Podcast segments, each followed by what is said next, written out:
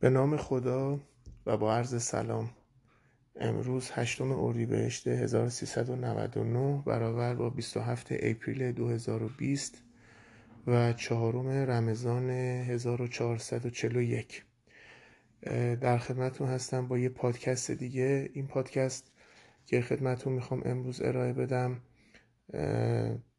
تاریخش رو نگاه می‌کردم مال 20 روز پیشه دقیقا. ولی خب به واسطه یک چیزایی تاخیر شد و این تاخیرم بد نبود. چون موضوع بیشتر جنبه عمومی پیدا کرد جنبه سیاسی و عمومی پیدا کرد برای مردم ایران و می‌تونه حالا بیشتر قابل لمس باشه برای شنونده حرفایی که من می‌زنم. عنوان پادکست اینه که چرا تعداد بیماران و تعداد مرگ ناشی از کووید 19 تو ایران یک تعداد ثابتی هست و به نظر میاد که اعداد ساختگیه.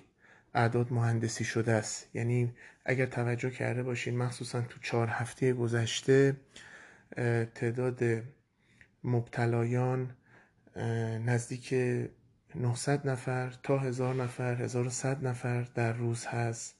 و تعداد مرگ بین قبل از اونی که دکتر کیانوش جهانپور بفرماین دو رقمی شده تعداد مرگ. تا قبل از اون اگر توجه می‌کردین بین 115 تا 135 بود. یعنی این عددها نه بیشتر می‌شد و نه کمتر می‌شد. در صورتی که البته کمتر که قاعدتا نباید می‌شد. باید بیشتر می‌شد. در صورتی که توی نیویورک که بالاترین هم تعداد بیمار و هم تعداد مرگ جز بالاترین ها بود یا بالاترین بود یا فرانسه یا اسپانیا می‌دیدیم که دائم به صورت تصاعدی بالا میره و جنبه عددی نداره جنبه تصاعدی داره.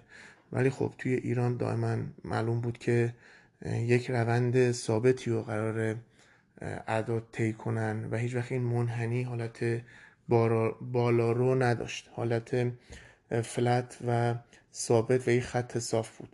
برای مردم خب سوال تولید میشه که چرا ایران با بقیه کشورها که الان تقریبا 180 کشور درگیر هستن با این موضوع چرا فرق می‌کنه آمارش؟ دومی که چرا کمه انقدر آمارش؟ در صورتی که ایران شاید اولین یا دومین کانونی بوده که با این بیماری درگیر بوده و باید مسلما آسیب بیشتری هم دیده باشه. توی این پادکست من به دو تا گروه دو تا گروه بزرگ دلایل غیر پزشکی اول اشاره می‌کنم که چرا اینجوریه و دوم دلایل پزشکی که تخصصی تره و آخرش هم یه نتیجه گیری می‌کنم اگر خدا بخواد. امیدوارم امکان پذیر باشه با توجه به گرمای هوا در حدود 38 درجه سانتیگراد هست الان. و ماه رمضان گرسنگی طولانی اشتباه امیدوارم با کمترین اشتباه بتونم اطلاعات رو منتقل کنم چیزایی که جمع وری شده. تو دلایل غیر پزشکی من قبلش خدمتون یه موضوعی رو بگم. یک موضوع بهداشت عمومیه. بهداشت عمومی مهمترین فاکتوره چون یک سری کرایتری و یک سری معیارهای سنجش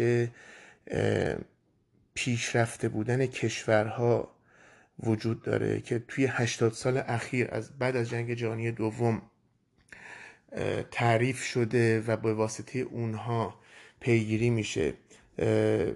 کشورها رو تقسیم بندی می‌کنن. اول از همه موضوع بهداشت عمومیه.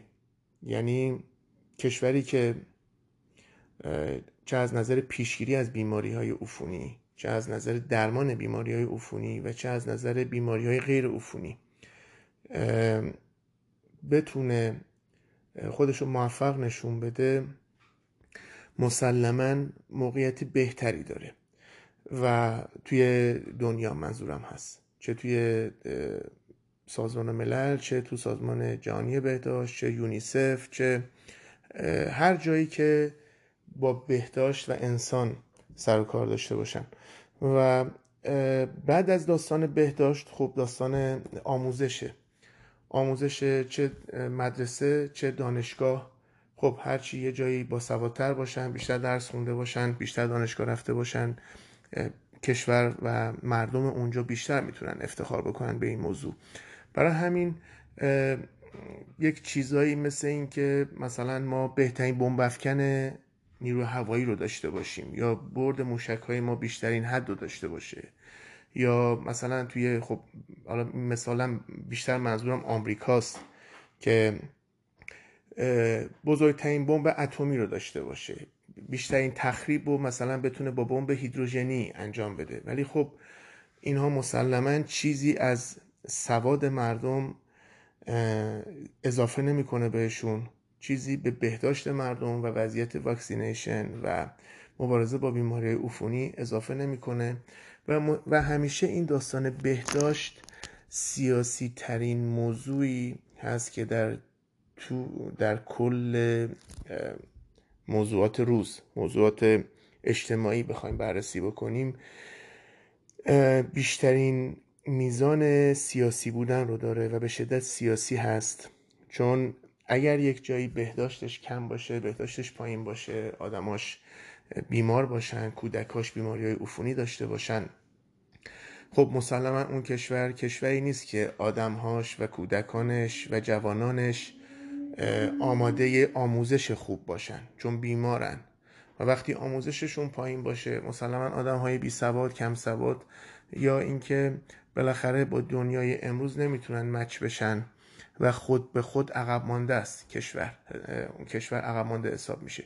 برای همین خواستم اینو خدمتون بگم چون این موضوع به شدت سیاسیه. مسلما کشورها دوست ندارن آمار یک بیماری یک بیماری عفونی توشون بالا باشه. یعنی اصلا این چیز افتخارآمیزی نیست. برای همین تا اونجایی که میشه اون کشور چه آمریکا باشه که شوخی به شوخی برگزار می‌کرد آقای ترامپ. مسخره می‌کرد بیماری رو. می‌گفت این حداقل حداکثر آنفولانزاست. چه رئیس جمهور بلاروس باشه آقای لوکاشنکو که اصلا بیماری رو قبول نداره. فکر می‌کنه چیز عقیدتیه که قبول داره یا قبول نداره. و به مردم دستور داده که هرچی بیشتر کار کنید و هرچی بیشتر کار کنید کمتر بیمار میشین.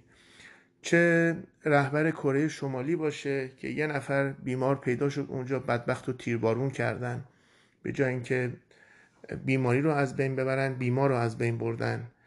چه رئیس جمهور ترکمنستان آقای قلیوف باشه که کلا زدن ماسک رو ممنوع کرده و هر کی ماسک بزنه حداقل شش ماه زندان باید بره. همه دوست دارن. حالا چه آقای جانسن باشه. همه دوست دارن که اعداد پایین باشه یا اصلا نباشه بهترین حالت. به خاطر این موضوع سیاسی بودنشه. ولی ما به صورت جداگانه درگیر یک چیزای دیگه هستیم. ما حکومت ایدولوژیک داریم. یعنی حکومتی که بر پایه ایدولوژی دینی بنا شده. مثل ما تو تاریخ بودن حکومت هایی که خب خیلی جدیدش میشه حکومت شوروی سابق باشه که بر پایه ایدولوژی کمونیست و سوسیالیست بود یا حکومت قرون وسطا میدل ایجز مال کلیسا در اروپا که به واسطه ایدولوژیک بودن اعتقاد به یک جامعه کامل بینقص و ملکوتی و مقدس دارن. یعنی این جامعهشون مقدسه. در صورتی که خب جامعه به خودی خود نمی‌تونه مقدس باشه. ما در ایران نظام مقدس داریم سرود مقدس داریم پرچم مقدس داریم. خب خود به خود پرچم مقدس نیست چون فقط نظام واقعا الوهیت و خداوند هست که مقدسه و قدسی هست و از هر گونه ناپاکی جداست و بریه.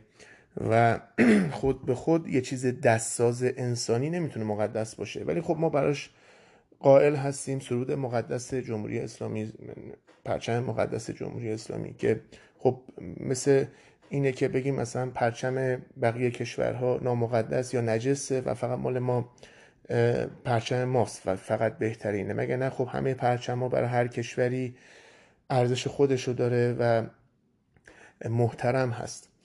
این فرض بینقصی باعث شده که ما یک توالی داریم. یک توالی داریم تو برخورد با مشکلات.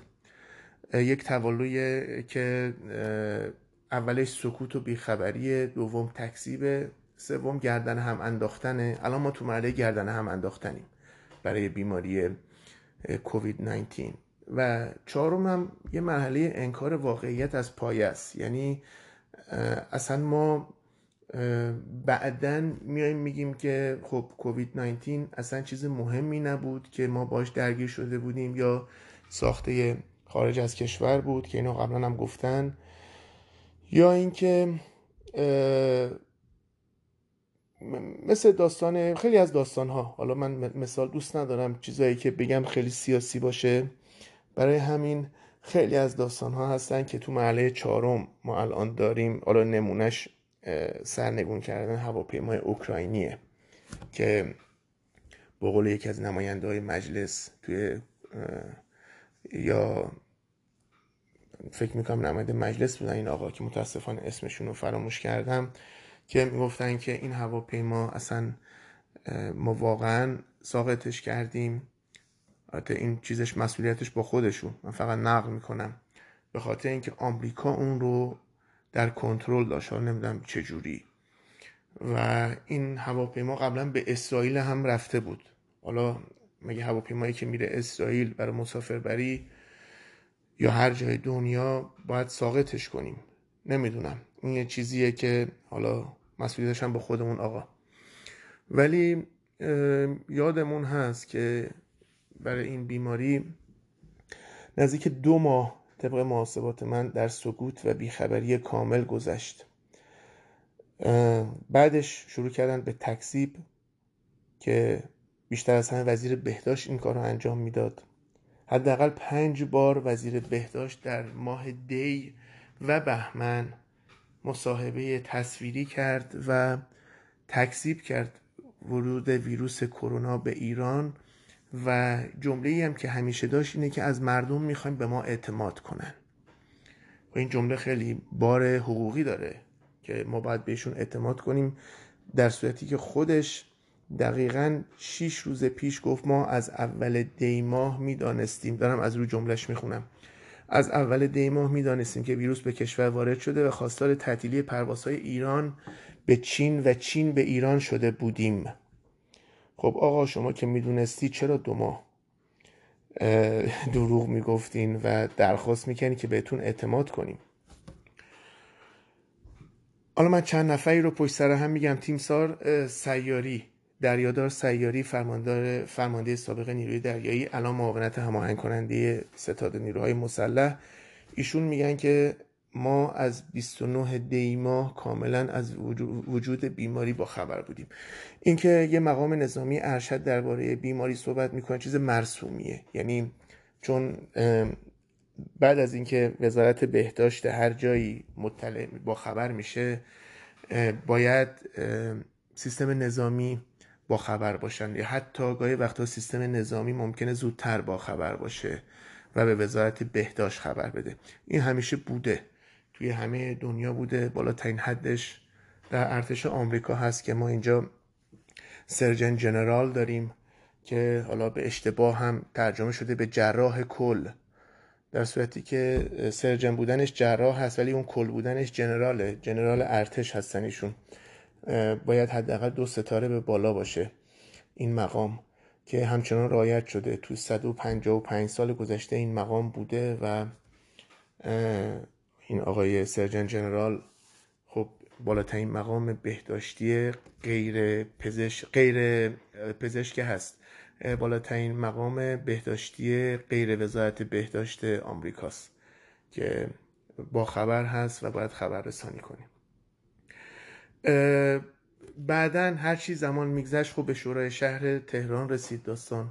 خانم ناهید خدا کرمی که ایشون ماما هست ولی پیشتی بهداشت عمومی هم داره. درباره این بیماری صحبت کرده بود که چرا تعداد انقدر کمه و معقول نیست. تعداد کم و مرتالیتی کم مرگ کم. دکتر جواد حقشناس این کار رو انجام داد همون روزا تقریبا و آقای محسن هاشمی تازگی دائما درباره این موضوع صحبت می‌کنه و که میگن که چرا به این صورت شده اوضاع چرا اطلاع رسانی درست نیست و پیروزم سازمان نظام پزشکی تو سایتشون یه سروی گذاشته بود که 76 درصد مردم اعلام کرده بودن هیچ اعتمادی به گزارش های وزارت بهداشت ندارن در مورد این بیماری. این بیماری خب یک بیماری جدید هست ولی مشکل جدید ما نیست. ما مشکل های قدیمی تری هم داشتیم که به همین صورت باش برخورد شده. یعنی اول یک سکوت و بیخبری دوم تکسیب سوم گردن هم انداختن و چهارم انکار واقعیت از پایه و بن. نمونه میارم براتون. موضوع کلاهبرداری مؤسسات اعتباری. خب ما ازش خبر نداشتیم. تا اینکه مردم جمع شدن.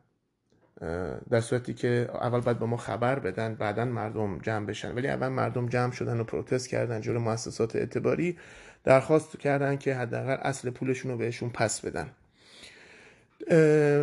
تا یه مدت تکذیب بود. می‌گفتن نه اینجوری نیست. و بعدا دولت می‌گفت تقصیر مؤسسات اعتباریه. مؤسسات اعتباری می‌گفتن بانک مرکزیه که به ما سرتیفیکیشن داده بانک مرکزی می‌گفت اینا بیخود میگن اینا بیخودی خودشون شروع کردن به جمع کردن پول مردم بدون اینکه از ما اجازه بگیرن در صورتی که ما می‌دونیم دست فروش ها هم اجازه باید داشته باشن برای فروش چیزایی که میفروشن تو خیابون. چه برسه مؤسسه اعتباری.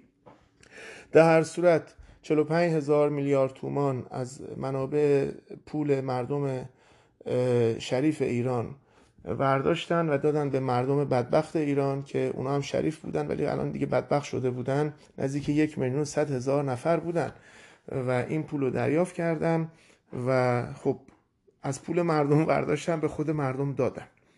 و کسی هم تو این وسط شما حتی نشیندین یک نفر از این هشت مؤسسه بزرگ یک نفر حتی دادگاهی شده باشه و یک نفر حتی پیگیری شده باشه که خب دیگه اینم مثل بقیه چیزا. چند تا مثال من اینجا می‌تونم یادآوری بکنم. داستان ریزگردها در هوای اهواز. آلودگی هوای تهران که معمولا وسط های پاییز شروع میشه مردم ناراحت میشن شروع می‌کنن مسئولین میگن رسیدگی می‌کنیم اول میگن غافلگیر شدیم. حالا هر سال این داستان هست ولی خب هر سال هم غافلگیر میشن. غافلگیر میشن بعد پیگیری می‌کنن. تو این فاصله آخرش یا باد میاد یا بارون میاد. این معمولا پاییز دیگه. پاییز با بدون بارون نمیشه. بارون میاد باد میاد هوا تمیز میشه بعدش هوا گرم میشه و سال نو میشه و دیگه هم خیلی خوب میشه تا انشالله سال بعدی که با همین مشکل انشالله بریم جلو. مشکلات کوچکتری هست. مثل بوی گند فاضلاب تهران که فروردین ماه گذشته بود. یعنی یک سال پیش و یک بارم دی ماه گذشته بود. ده ماه بعدش.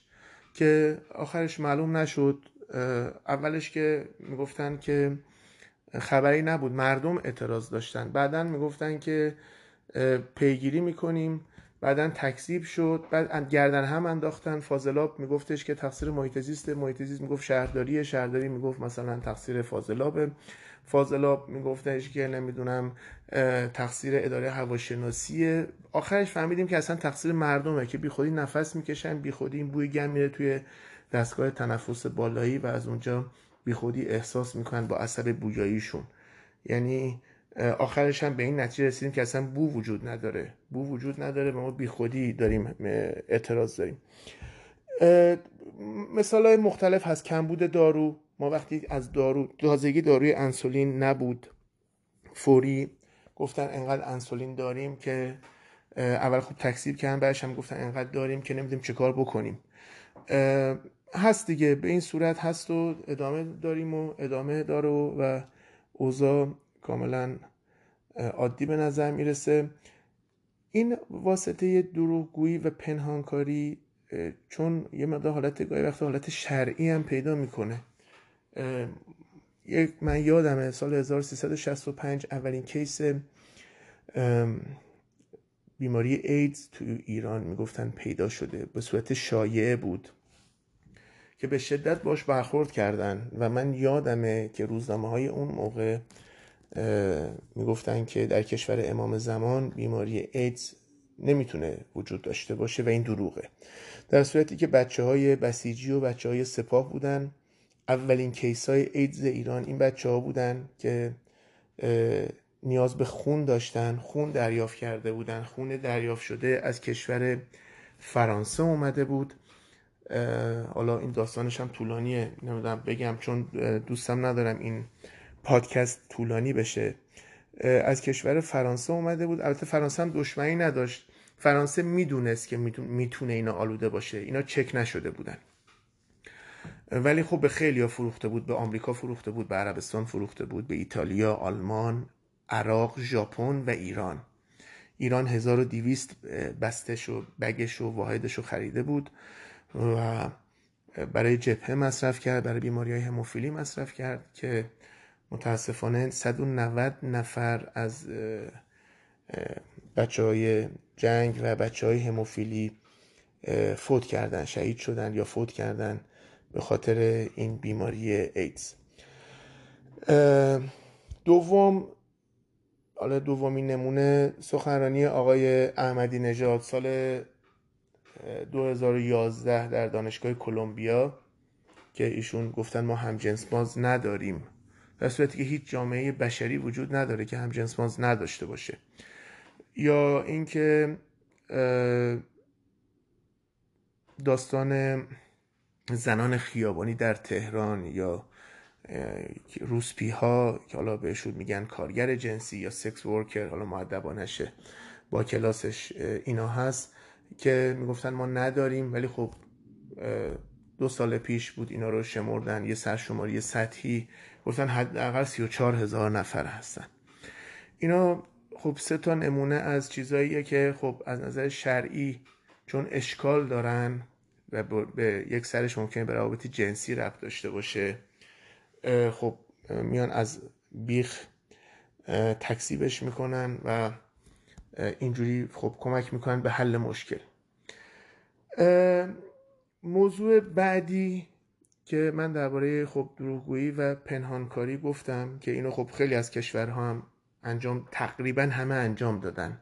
شاید چند تا کشور انجام ندادن و خیلی صادق با مردم برخورد کردن. یکی نمونهش آلمانه یکی نمونهش سنگاپور آیسلند نیوزلند تایوان کره جنوبی که خیلی برجسته است نمونهش که خیلی با مردم راحت بودن. مردم هم متقابلا اعتماد کردن چون این نمونه هایی که عرض کردم واقعا کشورهای دموکراتیکن. سیاست امروز هستن. خیلی بالاتر از کشوری مثل ایتالیا یا اسپانیا یا آمریکا. آمریکا دیگه نشون داد که اوضاعش چجوریه. و یه چیز جالب که به نظر من اتفاقی هم به نظر نمی‌رسه و به نظر میاد دلیل داره این کشورهایی که عرض کردم غیر از کره جنوبی که رئیس جمهورش مرده بقیهشون رئیس جمهور یا نخست وزیر زن دارن. و این هم یک موضوعی هست که حالا انشالله توی یک آدیو اگر توی یه دونه پادکست اگر عمری بود من دربارهش صحبت می‌کنم که کلا هر کشوری چقدر تو این کار موفق بوده و چرا؟ چون خیلی هم کم شبیه هم هستن. هر کدوم جدا جدا کار خودشون انجام دادن. که واقعا بعضی هستن که نمونه کارشون واقعا عجیب هست. مثل ویتنام که هیچ مرگی نداشته توی دو ماه گذشته یا سنگاپوری که یک دهم درصد مرگ داشته آیسلند نیم درصد و مقایسه بکنیم با کشوری مثل فرانسه که نزدیک 18 درصد مرگ داشته و انگل بریتانیا 16 درصد.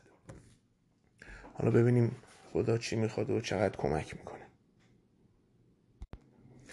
عامل سوم غیر پزشکی که می‌خوام خدمتتون ارز کنم مدیریت زمان و حالا در کلیتر می‌تونم بگم مدیریت غیر پاسخگو و غیر متخصصی که در مورد این اتفاق بود. چون ما با هیئت دولتی طرف بودیم که رئیس جمهورش می‌گفت از شنبه اوضاع بالت عادی برمیگرده. حالا انگار ویروس یعنی بعد از یک ویکند شروع به کار می‌کنه و مثل یک کارمند اداره است و سر شنبه مثلا نمیاد سر کار یا میاد نمی‌دونم به چه صورت ایشون حساب کردن. البته من فکر نمی کنم ایشون دروغ گفتن چون ایشون گفتن از شنبه و این نگفتن از کدوم شنبه. این شنبه می‌تونه یک شنبه ای باشه در آبان ماه 1399 یا یک شنبه ای باشه در بهمن ماه 1400 و در صورت ما به امید همون شنبه داریم شنبه ها رو طی می‌کنیم نزدیک شاید دوازده تا شنبه تا رد شده و ما هنوز به اون شنبه نرسیدیم. ولی چیزی که هست مدیریت نشون داد از اون وزیر بهداشت گرفته که خب ایشون پزشک نیست. اولین وزیر بهداشت ایران هست تو تاریخ از وزارت صحه گرفته تا الان. که دکتر موساخان فیض بود زمان ناصر شاه این مقام رو داشت. تا الان همه وزرای بهداشت پزشک بودن حالا یه موقع اسمش وزارت بهداری بوده یه موقعی وزارت بهداشت بوده. ولی هرچی بوده پزشک بودن. در آمریکا در بریتانیا در آلمان در جای مختلف رسم هست که یک غیر پزشک وزیر بهداشت باشه. ولی اون حتما آدم خیلی از نظر مدیریتی یا از نظر هوش از نظر کارکرد خیلی سطحش بالا بوده که به این مقام رسیده. خب نمونهش همین وزارت بهداشت فعلی آمریکاست که اون آقا پزشک نیست و داروسازه مثل آقای دکتر سعید نمکی که داروساز هستن. خب غیر از اینکه تخصصشون نیست یعنی وقتی یک آدمی پزشک نیست مسلما طول می‌کشه تا واکنش نشون بده به یک اتفاق پزشکی اتفاق بهداشتی. چون باید براش توضیح بدیم داستان چیه و این بتونه با توضیحات کنار هم چیدن بتونه به یک برنامه کاری یک مشی فکری دست پیدا کنه. و مسلما ایشون موفق, موفق نبوده. حالا غیر از اینکه از نظر شخصیتی با اون معاون و اون قائم مقامی که دارن آقای دکتر حریرچی که واقعا خیلی ها من می‌بینم که حالا قبل از اینکه اینا بیان خب مردم اینا رو نمی‌شناسن نمیشناختن ولی ما اینا رو که میشناختیم که دکتر هریشی کی بود چه کار بود چه کار می... چه می‌کرد و چه سابقه ای داشت چه صحبت داشت. صحبتاش هم واقعا معرکه بود. همیشه از نظر صحبت های غیر تخصصی زدن با اینکه ایشون جراحه.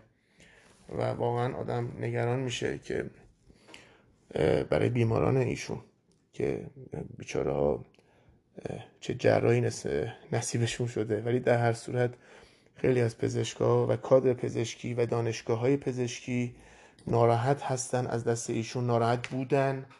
خب یه دو هفته ایشون مریض بودن همین کووید 19 گرفتن تشریف بردن خب صحبتی ازشون کمتر بود ولی حالا که برگشتن خب بازم همچنان ناراحت هستن از صحبت های غیر ایشون و کارهای غیر, غیر حرفه ای که می‌کنن. متاسفانه اینا عرض کردم خدمتون از اول دی ماه می‌دونستن این بیماری هست. حتی من نگاه می‌کردم به گزارش های سی تی اسکن یه گزارشی مال چهاردهم آذر بود مربوط به دانشگاه گلستان شهر گرگان که پزشکش اولین بار گزارش داده بود که این بیماری بیماری عجیب و جدیدیه که من ندیدم تا حالا. البته اون پزشک متاسفانه فوت کرد در اثر همین کووید 19 و باش برخورد شدید کردن و متهمش کردن به برهم زدن نظم عمومی و تشویش اذهان عمومی از اینجور چیزا. و بقیه هم بقیه پزشکان هم که ریپورت می‌دادن خب جلوشون رو گرفتن. تا اینکه خب این بیماری منتظر وای نمیستاد میومد و مبتلا می‌شدن و, و خب نتیجهش هم می‌دیدیم دیگه. مخصوصا توی دو هفته یا سه هفته اسفند ماه دو هفته اول اسفند ماه که می‌دیدیم بیماری چطور داره خودش رو نشون میده. طوری که حتی قسمت کفن و دفن گورستان ها امکان پاسخگویی نداشتن و با کمبود امکانات روبرو شده بودن. در صورت چیزی که هست ببخشید. چیزی که هست خب اینا ما دو تا اتفاق مهم داشتیم. یکی راهپیمایی 22 بهمن بود و یکی هم انتخابات بود که می‌گفتن که خب ما وای میستیم اینا انجام بشه بعدا برخورد می‌کنیم با بیماری. من صحبت سردار جلالی رو دارم رئیس فرمانده دفاع غیرعامل که ایشون اینجا میفرمایند که اکنون که انتخابات برگزار شد زمان رسیدگی به ویروس کروناست یعنی تا حالا ویروس کرونا بوده ولی زمان برخورد باهاش نبوده و حالا که انتخابات برگزار شد زمان برخورد باهاش رسیده. ولی خب متاسفانه دیدیم که بیشترین هزینه ها رو مردم مخصوصا به ویژه یکی کادر پزشکی یکی مردم پایینتر جامعه. این دو گروه بیشترین تلفات رو بیشترین بیماری و بیشترین آسیب رو دیدن که ما 122 تا پزشک تا پریروز فوت کردن. پزشک و کادر پرستاری و کادر بهداشتی کادر بیمارستان دربونهای بیمارستان که خیلی زحمت می‌کشن انتظامات بیمارستان که باید دائم برخورد کنن با همچین بیمارانی و مواجه باشن. کادر آزمایشگاه دندون پزشک حسابداری بیمارستان که افراد زیادی مراجعه می‌کنن. 122 نفر و 2200 نفر هم بیمار. این مدت کادر بیمارستان دادن. و از اون طرف هم خب هرچی جامعه فقر بیشتری داشت و نداری و کم غذایی خب متناسبا بیماری هم و تراکم زندگی. چون بعضی از خونه ها توی منطقه جنوب تهران بیشترین تمرکز منظورم میدان محمدیه است. حالا بعدا شد میدان ادام و بعدش باز دوباره شد محمدیه یا گمرک خیابان مولوی شوش. بعضی از خونه ها پنج خانواده شیش خانواده هر خانواده چهار نفر پنج نفر توی زندگی می‌کنن. و شاید توی فیلم ها و سریال ها شما دیده باشین که همچین خانواده هایی به واسطه تراکم خود به خود اولین خطر گرفتن هر گونه بیماری عفونی مخصوصا کووید 19 توشون بالاست. موضوع چهارم تحریم هاست. ما دائم شنیدیم مخصوصا توی یه ماه اخیر شاید 300 بار 400 بار شما شنیده باشین که دارو و خدمات پزشکی و کالاهای پزشکی تحریم نیست و ایران می‌تونه بخره. من اسم این تحریم ها رو گذاشتم تحریم های ظالمانه از طرف حکومت فاسد آمریکا. چون یک جوری میگن دارو تحریم نیست. انگار مردم ایران 81 میلیون نفر 24 ساعت در حال مصرف دارو هستند و اینها آب و غذا و حمل و نقل ترابری و مترو و آسفالت و نمی‌دونم سرپناه و خونه و هیچی لازم ندارن. فقط دارن دارو مصرف می‌کنن و دارو هم چون تحریم نیست پس ایران باید خفشه مردم باید خفشن چون دارو تحریم نیست. و استدلال احمقانه تر بعدیشون هم اینه که نمی‌ذارن ایران چیزی بفروشه نه صادرات داره نه واردات داره نه نفت میفروشه نه درآمدی داره. خود به خود بیپولی هست و نتیجه بیپولی بی غذایی و بی امکاناتی هست و نتیجه بی غذایی و بی امکاناتی بیماری هست. خیلی چیز عجیبی نیست. حالا تازگی مد شده خیلی از آنفولانزای اسپانیایی در سال 1918 صحبت می‌کنن. خب فکر می‌کنن که این آنفولانزا چیز عجیبی بوده. نه یک آنفولانزایی بوده مثل بقیه آنفولانزا مثل آنفولانزای 2019 مثل 2018 مثل آنفولانزای مرغی مثل آنفولانزای چچنی بوده مثل آنفولانزای افغانی بوده.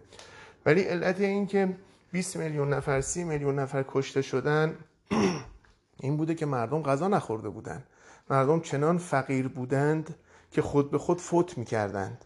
حالا آنفولانزا هم می‌گرفتن. بعد می‌گفتن علت مرگشون آنفولانزا بوده. وگرنه کل سیستم ایمونولوژی یا ایمیون سیستم انسان با پروتئین کار می‌کنه. پروتئین ها منشأ غذایی دارن. وقتی غذا می‌خوره آدم سیستم ایمنیش کار می‌کنه. تج... ترنوور میشه رینو میشه تجدید میشه ساخته میشه.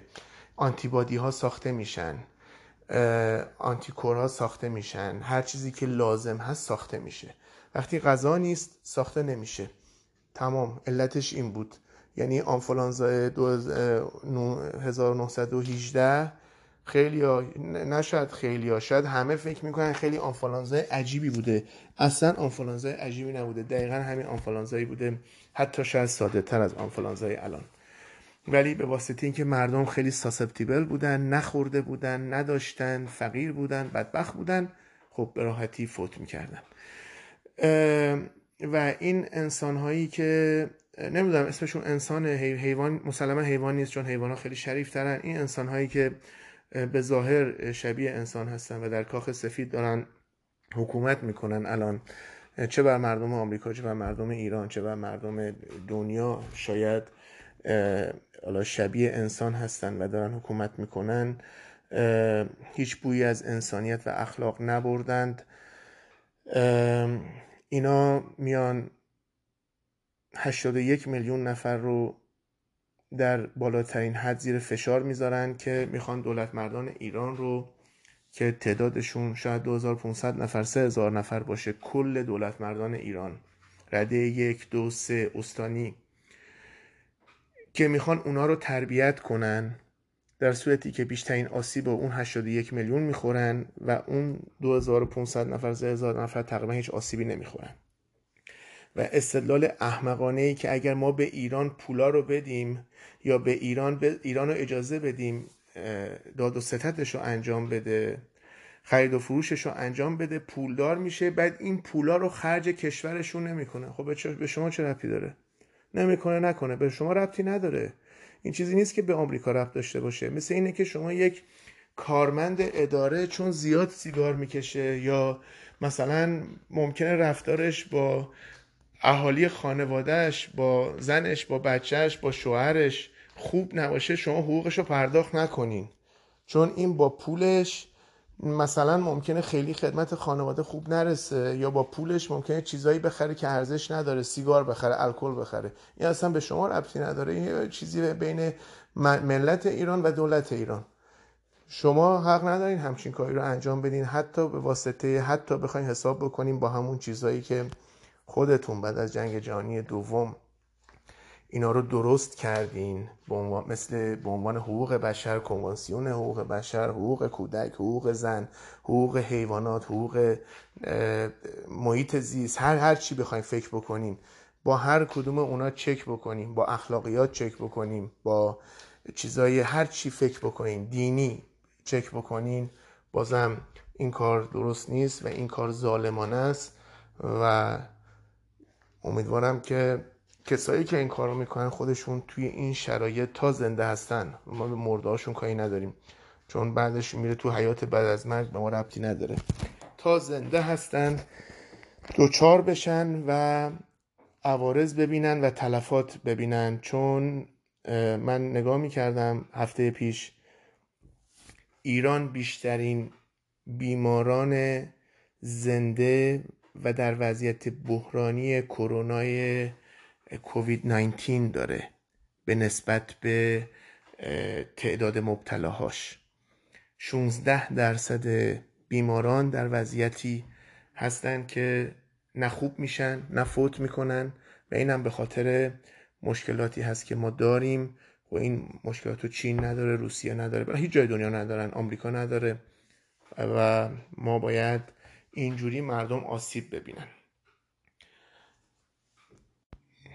متاسفانه پادکستم بیش از اون چیزی که دارم فکر می‌کنم وقت می‌گیره. ببخشید. حالا میرم قسمت دوم. قسمت دوم علل پزشکی رو می‌خواستم خدمتون بگم که چرا این بیماری چه از نظر تعداد تعداد مبتلا چه از نظر مرگ و میر بالاتر از چیزی هست که انتظار هست و تو دنیا داره اتفاق میفته ولی خب ازش صحبتی نمی‌کنن. اولین تست تست تشخیص کرونا است تست تشخیص کرونا اولین چیزی که می‌خوام خدمتتون بگم. تست تشخیص کرونا یه تستی است بر اساس PCR Polymerase Chain Reaction. یک اصطلاحی هست یعنی با یک سمپل خیلی کم خیلی جزئی میکروسکوپی ویروس یه مقدار بیشتر سمپل درست بشه که بشه باش کارای تشخیصی انجام داد که با اون RNA ویروس هست. یعنی RNA ویروس یه مقدار زیادش می‌کنن خلاصش. این تست چه از نظر sensitivity چه از نظر specificity تست حساسی نیست. تست پایینیه. نزدیک سی درصد false negative داره. یعنی اگر این تست ساخت بهترین کارخونه تو آلمان هم باشه 70 درصد خطا 70 درصد درسته 30 درصد خطا داره. چه به نوع چینیش باشه که نوع چینیش کمتر از 30 درصد درست میگه 70 درصد خطا داره. ولی کلا تست با خطاییه چون این تست مخصوص این بیماری نیست. این تست مخصوص بیماری کرونا بوده از زمانهای قدیم و به خاطر و برای همون هم داره استفاده میشه. و اینکه میگن کیت کرونا به این صورت هست که به صورت کیت کرونا ساخته شده به صورت کیت ساخته شده. و خب یک سمپل برمیدارن از دستگاه از قسمت نیزوفارینکس آپر رسپیراتوری ترکت قسمت نیزوفارینکس قسمت بالای قسمت بینی از پشت بینی. نمونه رو می‌گیرن. امکانه اینکه نمونه درست گرفته نشه یا اون طرفی که این کار رو انجام میده حرفه‌ای نباشه و درست نگیره یا اون مقداری که می‌گیره کافی نباشه باز این خودش توی جواب تست موثره می‌تونه فالس نگاتیو بیشتری بده. دوم موضوع سوم درباره این تست خب کیتیه که غیر استاندارد ساختش میشه که چینی ها یه مقدار زیادی ساختن که مثبت کاذب و منفی کاذب زیادی داره. یعنی هم مثبت کاذبش زیاده هم منفی کاذب. تو این فاصله خب مدل ایرانیش هم می‌گفتن اومده تا حالا دو بار خبرش رو اعلام کردن. یه بارش مرکز تحقیقات مرکز پژوهش وزارت دفاع بود. یه بارش وزارت بهداشت بود. ولی خب نمی‌دونم چطور این کیت ها ساخته شده و چقدر اعتبار داره تو مورد اخیر که هفته پیش بود. دیروز بود ببخشید. دیروز بود گفتن که حتی برای صادرات به آلمان و ترکیه هم آماده شده. حالا کشوری که حد اکثر تواناییش گفتن 8000 تست در روز هست. خب می‌تونه اگر واقعا اینا رو ساخته نگه داره و مردم رو تست کنه کره جنوبی روزی 140 هزار نفر رو تست کرد. یعنی با تقریبا سه هفته چهار هفته تونستن کل کشور رو تست کنن. چرا ایران این کار رو انجام نمیده؟ نمی‌دونم. انقدر توانایی بالا دارن. موضوع بعدی که موثر هست توی اینکه بیمار بیمارها شمرده نمیشن اینه که منفی های کاذب یعنی کسایی که بیمار هستن ولی منفی نشون داده میشه جز بیمارها حساب نمیشن. وزارت بهداشت فقط بیمارانی رو بیمار می‌دونه که تست کروناشون مثبت شده باشه. در صورتی که طرف بیماره از نظر کلینیکی بیماره سرفه داره تب داره تنگ نفس داره گلبول قرمز و سفید گلبول سفید خیلی پایین داره ولی شمرده نمیشه جزء بیماران و حتی اگر فوت هم بکنه جزء مرگ ها حساب نمیشه. فقط کسانی شمرده میشن که این تست کروناشون PCR مثبت شده باشه. خیلی ها هستن باز یک دلیل دیگه. خیلی ها هستن که این بیماری رو می‌گیرن و اونقدر شدید نیست که به پزشک مراجعه کنن. برای همین شمرده نمیشن. اینم باز گروه زیادی می‌تونن اینجوری باشن. یه عده هستن بیمار هستن و واقعا دسترسی به خدمات پزشکی ندارن و حتی اگر فوت هم بکنن بازم علت مرگشون هیچ وقت معلوم نمیشه و می‌ذارن توی نارسایی های تنفسی توی دو ماه و نیم گذشته سه ماه توی نه بیشتر ببخشید از آذر ماه. از آذر ماه تا حالا که میشه تقریبا چهار ماه کامل بیشتر علت های مرگ این قسمتی که می‌خوام بهتون بگم مهمترین علت یعنی مهمترین علت شمرده نشدن بیماران کووید 19 و مهمترین علت مرگ هایی که حساب نشده شمرده نشده به حساب مرگ ناشی از این بیماری این قسمت هست. علت بیماری های بیماری مثل یعنی اومدن توی حالا من خلاصه تر بخوام بیام بگم اومدن توی جواز دفنشون توی اون دسرتیفیکیتشون نوشتن که نارسایی تنفسی یا respiratory, فیلر یا acute respiratory failure یا acute respiratory ببخشید acute respiratory distress syndrome. ستای اینا رو همدیگه معنیش اینه که اکسیژن به خوبی لود نمیشه تو بدن و بدن نمی‌تونه خوب اکسیژن گیری کنه و طرف فوت می‌کنه. ولی اینا نمی‌تونه علت مرگ باشه اینا معلوله اینا علت نیست. ببینید مثل این میمونه که یه کسی گلوله بخوره به سینش و علت مرگ رو بنویسن. خب مسلما به خاطر اینکه اکسیژن نمی‌تونه خوب وارد دستگاه تنفس بشه طرف فوت می‌کنه.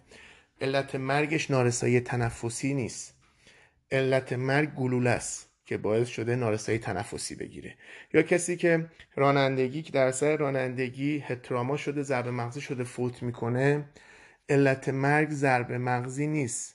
علت مرگ رانندگیه و برخورد جسم سخت به سرشه یا سرش به جسم سختی خورده و بعد هتراما می‌تونه علت مرگش باشه. یعنی یک چیز پیش زمین یک چیز بالاتر از اون هست که نتیجهش نارسایی تنفسی هست. ولی اینا اومدن نارسایی تنفسی رو به عنوان علت مرگ در نظر گرفتن در صورتی که اینجوری نیست در پزشکی. یه کار دیگه ای که کردن خیلی از مرگ ها علت مرگ رو نامشخص گذاشتن. در صورتی که خب تو دنیای امروز هیچ مرگی نمی‌تونه علتش نامشخص باشه به راحتی با اتوپسی و پیگیری های توی پزشکی قانونی علت مرگ معلوم میشه. یه مورد دیگه هم هست که این مورد جدید چهار هفته گذشته توی دنیا روش دارن کار می‌کنن. دیدن خیلی از کسایی که در اثر این بیماری فوت کردن سکته قلبی کرده بودن. حالا این سکته قلبی یا این که ویروس مستقیما حمله کرده به عضله قلب و عفونت عضله قلب و اینفلامیشن داده و کاردیومایوپاتی داده و عضله قلب رو از کار انداخته یا مستقیم این کارو کرده که اگر باشه چیز جدیدیه. چون توی خیلی از جوانان این اتفاق افتاده مخصوصا جوانان تو نیویورک. کسایی که بین 20 سال تا 35 سال بودن در اثر هارت اتک فوت کردن. یا مستقیما ویروس این کارو کرده یا ویروس به خاطر آسیبی که به ششها و دستگاه تنفس زده نشده اکسیژن لازم رو فراهم بکنه برای قلب و قلب وایستاده. هر علتی که باشه خب بازم سکته قلبی نمی‌تونه به تنهایی علت مرگ باشه. یک چیزی هست که باعث اون سکته قلبی هست که باید اون در نظر گرفته بشه که تو ایران همه اینها رو که دارن به عنوان نارسایی تنفسی یا نارسایی حاد تنفسی یا نارسایی یا سکته قلبی و یا علت آنون دارن مرگ ها رو اعلام می‌کنن. تا روز 21 فر... اینو هفته پیش دیدم. تا روز 21 فروردین ماه 1399 14400 نفر به علت سندروم حاد تنفسی دفن شدن و مرگشون اعلام شده. توی جواز دفنشون اعلام شده که اینا سندروم حاد تنفسی یا acute respiratory failure داشتن. ببخشید acute respiratory syndrome داشتن. 14400 نفر. و در صورتی که توی همون روز 21 فروردین 4110 نفر مرگ بوده ناشی از این بیماری یعنی یه جورایی انگار اون 14400 نفر هم تا روز 21 فروردین باید اضافه می شدن که تقریبا میشه گفت شاید البته اینم هنوز آمار کمه. چیزی که در آمار پیش بینی شده تا حالا نزدیک 48 هزار نفر تو ایران فوت کردن به واسطه این بیماری. که یکی از نماینده های مجلس هم که بازم متاسفانه اسمش یادم رفت پیروز گفت حداقل ده برابر هستن. ایشون هم حالا من نمی‌دونم از چه راهی ولی خب از راه معتبری بود. تو مرکز مطالعات مجلس بود. و میشه با برآوردهای آماری و ریاضی میشه این کار رو انجام داد کما اینکه دو تا از دکترهای آمار در دانشگاه میلند این کار کرده بودن. تقریبا پنج هفته پیش و عددهایی رو در آورده بودن که نشون می‌داد بر اساس چیزی که اونا گفتن. یعنی برآوردی بود شمردنی نبود برآورد شده بود که 916 هزار نفر در ایران این بیماری رو گرفتن تا روز 15 اپریل. الان دارم نگاه می‌کنم تا 15 اپریل یعنی میشه دوازده روز پیش. و تا اون روز 15400 نفرم فوت کردن. اینم یک برآوردیه که می‌تونه درست باشه. قسمت آخر عرض کرده بودم که می‌خوام نتیجه گیری بکنم. ولی نتیجه گیری خاصی هم نیست دیگه. این آمار هست که شما خودتون نتیجهشو می‌گیرید. ولی این مدت دائما اگر توجه کرده باشین درباره پیشرفت های پزشکی ایران و پیشرفت های مهندسی و الکترومگنتیک حتی درباره مبارزه با ویروس ما شنیدیم چه طب جایگزین چه طب سنتی چه طب اسلامی که واقعا همچین چیزی در اسلام وجود نداره طبی به اسم چیزی به اسم طب اسلام. ولی حالا میگن اینا میگن داره. و از بخور جوش شیرین گرفته و روغن هنزل در بینی چکاندن و اصاره نارنج و لیمو ترش و بویدن و تا دیگه روغن بنفشه داشتیم عادت می‌کردیم از پایین مصرف می‌کردیم تا اینکه اضافه شد چهار روز پیش ادرار شطور و دیگه نمی‌دونم دیگه چی بگم دیگه توضیحی نداره. ولی چیزی که بود دائم ما با کشفیات و اختراعات مواجه بودیم و دماسنج اسکنی اومد که اسکن می‌کنه. آدمهایی که جلوش وایستادن دیدی که دما رو نزدیک ده, بر... ده درجه دوازده درجه بالاتر از اندازه نشون می‌داد. کیت تشخیص کرونای بومی. حالا من نمی‌دونم این کیت بومی برای چی باید بومی باشه. کیت برای کیت تشخیصی کرونا که بومی هست ساخت ایرانه. بعد که اینو به تولید انبوه رسوندن که خدمتتون عرض کردم برای صادرات به آلمان و ترکیه هم آماده است. خب من نمی‌دونم اگه اینا واقعا دارن خب چرا برای مردم خودمون استفاده نمی‌کنن؟ دستگاه ونتیلیتر سه روز پیش بود که گفتن ساختیم زیادم ساختیم آقای ظریف فرمودن که برای صادرات هم آماده شده. ونتیلیتر یه چیزی مثل پمپ تلمبه دوچرخه نیست. مثلا یه سرش لوله است یه سرش هم می‌زنی باد میده. یه چیز درست حسابی تنظیم گازهای تنفسی اکسیژن و نیتروژن داره CO2 رو خارج می‌کنه. دائما در حال چک کردنه. برای همین این دستگاه شاید سه تا کشور تو دنیا هستن می‌تونن همچین چیزی رو بسازن. آلمان هم مثل همیشه پیشتاز آمریکا هست فرانسه هست. اگرم چین ساخته چین تقلبیش بوده. یعنی از اینایی بوده که وز کردی اومدی دیدی مریض نیست. مریض فوت کرده خفه شده. و این چیزی نیست که به این راحتی بسازن و اگر می‌خواستن بسازن چرا تا حالا نساخته بودن؟ ما سالهاست دستگاه تنفس مصنوعی ونتیلیتر به نت نداشتیم کم داشتیم. اگر خراب می‌شد حتی نمی‌تونستن تعمیر کنن. ولی یه دفعه در عرض دو هفته به تکنولوژیش دست پیدا کردن حالا می‌خوان صادر کنن و خب ما رو محروم کردن از مصرف داخلی چون فقط برای صادرات هست ظاهرا. موضوع بعدی کرونایاب مغناطیسی بود که معرفی شد تو تلویزیون ایران. یعنی ویروسی که اندازش 5 نانومیکرون هست. 5 نانومیکرون یعنی صفر ممیز 8 تا صفر. بذارید من صفراشو بشمرم.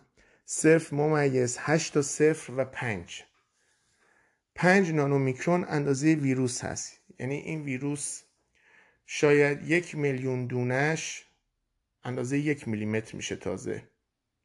خب تو این این دستگاه که یک آنتن رادیو بود با یه در قابلمه که در قابلمه ظاهرا هدایت می‌کرد ویروس رو نمی‌دونم امواج ویروس رو میفرستاد به طرف آنتن یا آنتن رو میفرستاد به طرف ویروس. بالاخره یه کاری انجام می‌داد. البته با یه ذره سرچ آنلاین این وسیله به وسیله آقای گلشنی اختراع شده. آقای گلشنی ایشون کلاهبردار هستن. البته ما هم اینجا هم از این کلاهبردارا داریم که در زندانن البته. که قبلا این دستگاه رو به عنوان جسدیاب به عنوان زنده یاب آبیاب یعنی مایعات پیدا می‌کنه سوخت می‌تونه پیدا کنه. حالا من نمی‌دونم این چه لزومی داره اینجور اختراعات.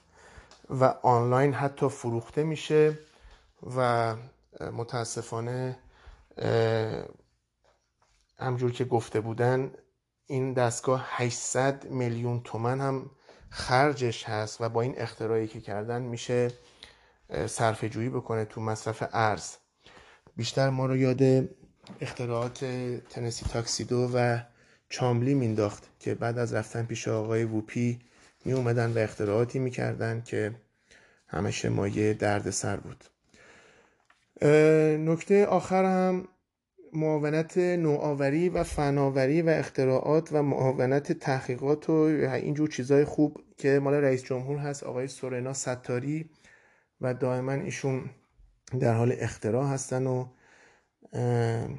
واقعا از اون پدری که داشت مرحوم تیمسار ستاری فقط ایشون فامیلیشو دارن و هیچ چیزی ظاهرا به ارث نبردن. از تولید هواپیمای آزرخش گرفته که هواپیمای غیر قابل پرواز بود و هیچ وقت پرواز نکرد. و مایه خنده بود. ایشون نقش داشتن. رفته بودن F5 رو گرفته بودن انقدر سنگینش کرده بودن. با یک رادار بزرگ با بال اضافه بال عقب اضافه موتورش رو انگوش کرده بودن که هواپیما بلند نمی‌شد. چون هواپیمای F5 یکی از سبکترین هواپیمای تاریخه. و مسلما وقتی اینقدر انگوشش می‌کنی اون نیروی موتور و اون سیستم طراحی برای یک وزنی ساخته شده. در هر صورت ایشون تخصص جدیدشون ساخت کیت هست که هفته پیش انجام دادن. بعدش هم این ونتیلیتر ها رو ساختن و واقعا علم رو شرمنده می‌کنن ایشون که این همه اختراع دارن و واقعا قدشون هم دونسته نمیشه. با اون کرونایاب مغناطیسی هم که سپاه معرفی که البته سپاه وظیفه داره با این آدم برخورد کنه و گوشش رو بکشه حسابی. کسی که همچین اختراعی رو انجام میده و دقیقا همچین اختراعی توی سالهای 2006 تا 2008 در به ارتش عراق فروخته شده بود که یک کلاهبردار بریتانیایی بود که این کارو کرده بود. دقیقا همین دستگاه بود که یک آنتن داشت و می‌گفتن این بمب پیدا می‌کنه. و پیش بینی می‌کردن که حداقل 1800 نفر در اثر این دستگاهی که بمب ها رو قرار بود پیدا کنه و پیدا نکرده بود و منفجر شده بودن در عراق کشته شده بودن. البته اون آقا الان زندان هست. و متاسفانه ما تو این مدت این اخبار جعلی و دروغی که به اسم علم چه ساخت کیت ساخت دماسنج ساخت ونتیلیتر آماده برای صادرات کرونایاب مغناطیسی و این چیزهایی که داشتیم. فقط مونده یه واکسن. من نمی‌دونم چرا واکسنش رو نساختن این مدت. حیف شد. اگر میساختن دیگه ما الان پکیجمون کامل بود و حسابی شکست داده بودیم. ویروسو. و ما ویروس رو به زودی شکست میدیم به شرط اینکه بالاخره زنده بمونیم از دست این ویروس. این همه چیز چیزیه که باید واقعیت رو قبول کرد. این ویروس بسیار بسیار بسیار قدرتمندتر از ما هست. همیشه ویروس ها بودن ولی این یکی خب بیشتر هست چون یه ویروس کاملا ساخته شده و غیر طبیعی جهش یافته است در لب آزمایشگاه ویروس شناسی ووهان. و طبیعتا بیماری هست که اومده نزدیک شش ماه هست. بخوایم حساب بکنیم از موقعی که بررسی نشده درست در چین تا حالا. چون من خوندم اولین کیساش در اکتبر سال پیش بوده. شش ماه هست ما رو درگیر کرده.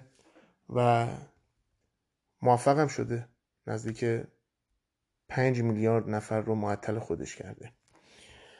و تا ببینیم خدا چی می‌خواد و چقدر می‌تونیم تو مبارزه با این ویروس موفق باشیم. ممنونم از اینکه گوش کردین و ببخشین که انقدر طولانی شد. من وقتی که می‌خوام این پادکست رو درست بکنم به فکر شما هم هستم که حوصلتون سر نره. ولی خب چاره ای نبود. حجم اطلاعات زیاد بود. ممنونم. انشالله به امید روزهای بهتر. خدا نگهدار.